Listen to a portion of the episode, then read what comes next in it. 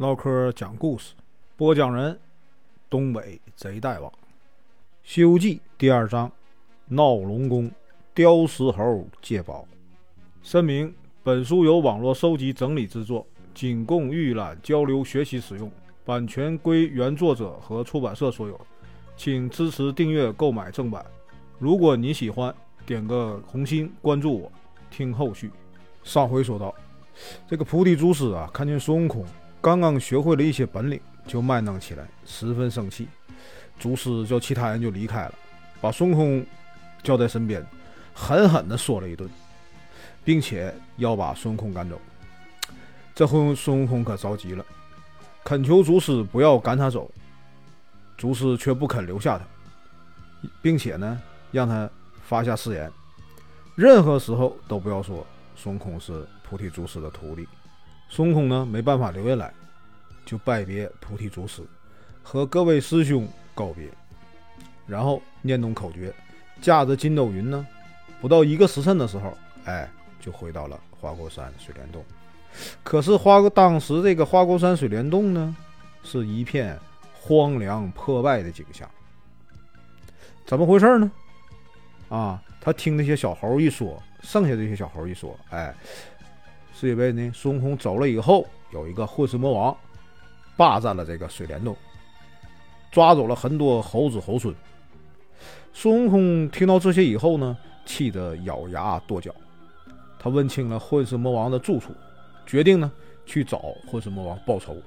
他就驾着筋斗云呐，朝北方飞去。孙悟空驾着个筋斗云呐，不一会儿就到了这个混世魔王的一个叫水脏洞前。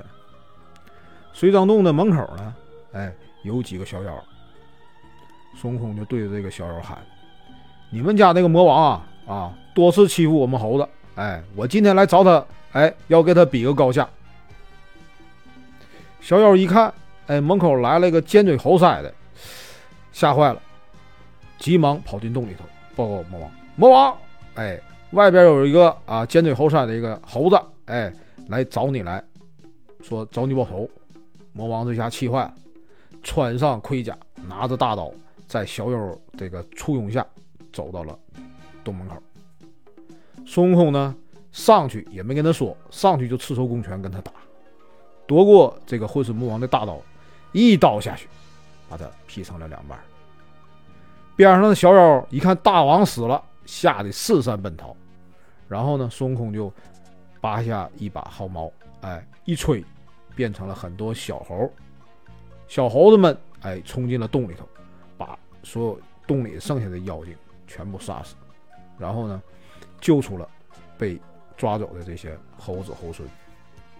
孙悟空呢随后放了一把火，把水张洞给烧了。孙悟空呢收回了毫毛，让猴子们闭上眼睛，他做起法术来，一阵狂风，哎，他们回到了。花果山，从此以后呢，孙悟空便带着小猴子做了一些什么呢？竹枪木棒，来啊，就是练武。孙悟空呢，拿这个夺来的大刀教他们武术。没过多久呢，孙悟空觉得这个木刀啊、木枪不能打仗。两个猴子告诉他，奥莱国啊旁边呢有好多这个就是兵器。孙悟空呢，驾着云就来到奥莱国上空。念动咒语，立刻天空就刮起了狂风，沙石啊乱飞啊，把满城的居民都吓得不敢出来了。他呢就趁着就这个就是来到的这个趁着这个时候来到这个兵器库，拔了一堆毫毛，变成一堆小猴，乱搬乱抢。孙悟空呢看到他们搬的拿的差不多了，一阵风回到了花果山。从此以后呢，花果山水帘洞的名气就大了，因为他有自己的军队了。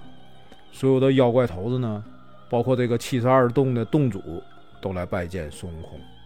可是孙悟空呢，却有一件事儿呢，就不顺心。因为什么呢？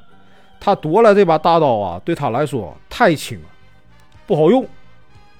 有个通背猿猴告诉孙悟空，水帘洞的这个桥下呀，直通哪儿呢？东海龙宫。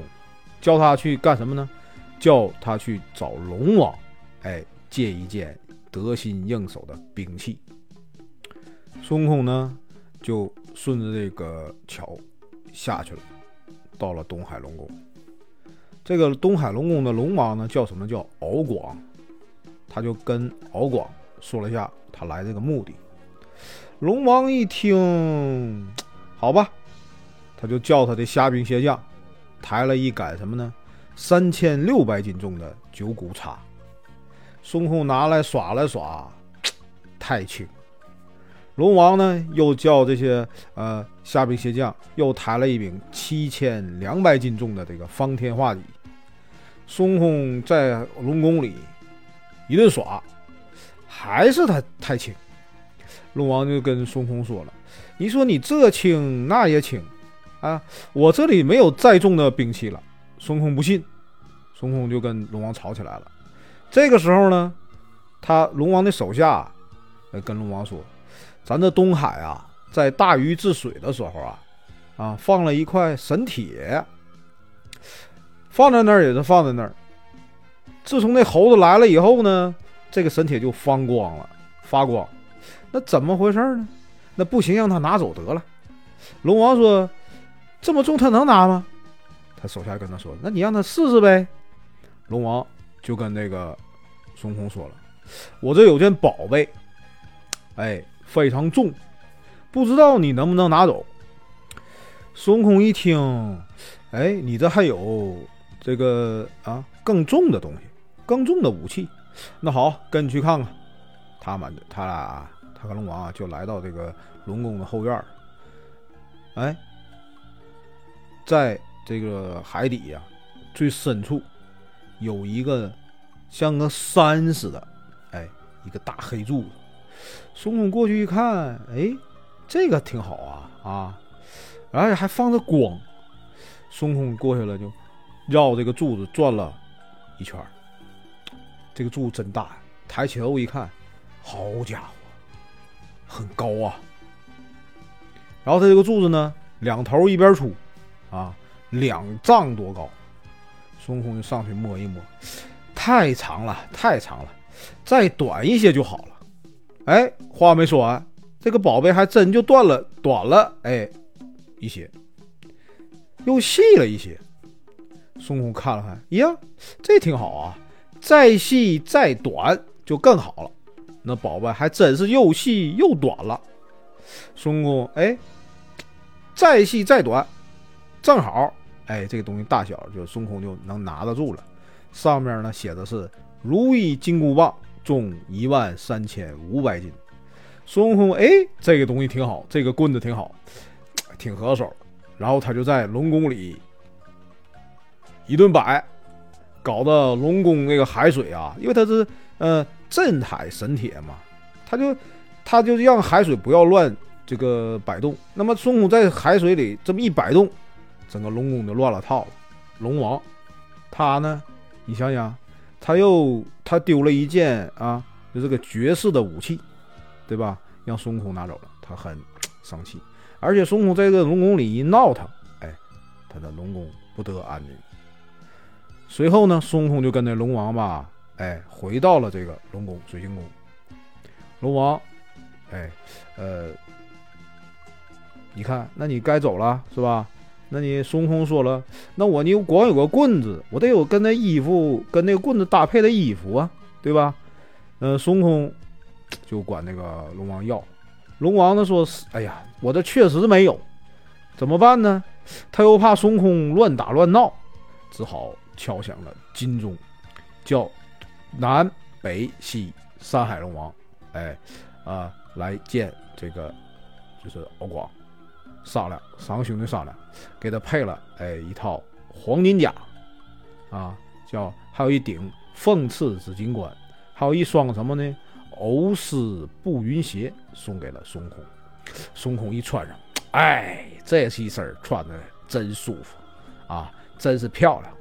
然后孙悟空拜别啊龙王，哎，离开了啊龙宫，回到了花果山。回到花果山以后呢，他这个棍子他没法拿呀，他就哎，这个能不能再小点？哎，他就变越变越小，越变越小，变成了一个绣花针一样。孙悟空就藏在了耳朵里。孙悟空啊，自从从那个呃水晶宫龙宫那儿啊回了花果山以后，他就宴请了这个所有的的妖王，然后呢跟他们喝酒，喝了很多酒，在这个呃桥边，他就就是水水帘洞那里边那个桥边呢，这个松树下边，他就睡着了，迷迷糊糊的看到两个人拿着写着孙悟空的批文。来到孙悟空身边，也不让孙悟空说话，拿绳索咔咔一套，走吧，拉着就走。孙悟空呢，稀里糊涂的就跟他们来到了一座城门的外边，看见城楼上有一个牌子，牌子上写的“幽冥界”三个大字。他这才知道啊，这里是阎王住的地方啊，转身就要走，两个勾勾魂的这个鬼啊。死死拉住他，就是不让他走。孙悟空急了，把耳朵眼里那个金箍棒一下就变出来了，汤汤就把两个啊勾魂鬼打死了。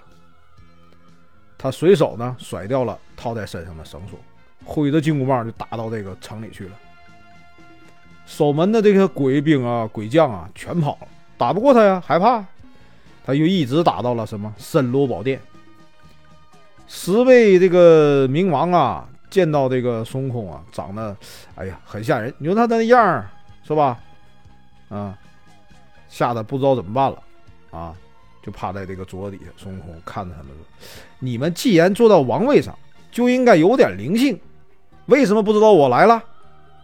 啊，老孙现在已经成了仙道，是不老哎，长生不老的这个身子，怎么还能出现在这个生死簿上呢？”这个快把这个生死簿拿来！这十位冥王，哎呀，一看下不下庭里没办法啊，就叫这个判官拿出了这个生死簿，让孙悟空来查。孙悟空呢，就这个呃，拿着登上这个神罗宝殿以后，拿着这个生死簿就看，一顿查，查到魂字一千三百五十号，他找到自己名字了，顺手就把这个判官的这个手里这个笔啊给抢过来了。在上面一顿乱画乱勾，然后呢说：“这下好极了，好极了，以后再也不归你们管了。”说完，就把这个生死簿撕碎，扔在一边，啊，拿着金箍棒啊一顿打，打出了幽冥界。十位冥王赶紧到这个翠云宫去见谁呢？见地藏王菩萨，和地藏王菩萨商量。怎么去向玉皇大帝去报告这件事儿呢？本文结束，感谢观看，请听后续。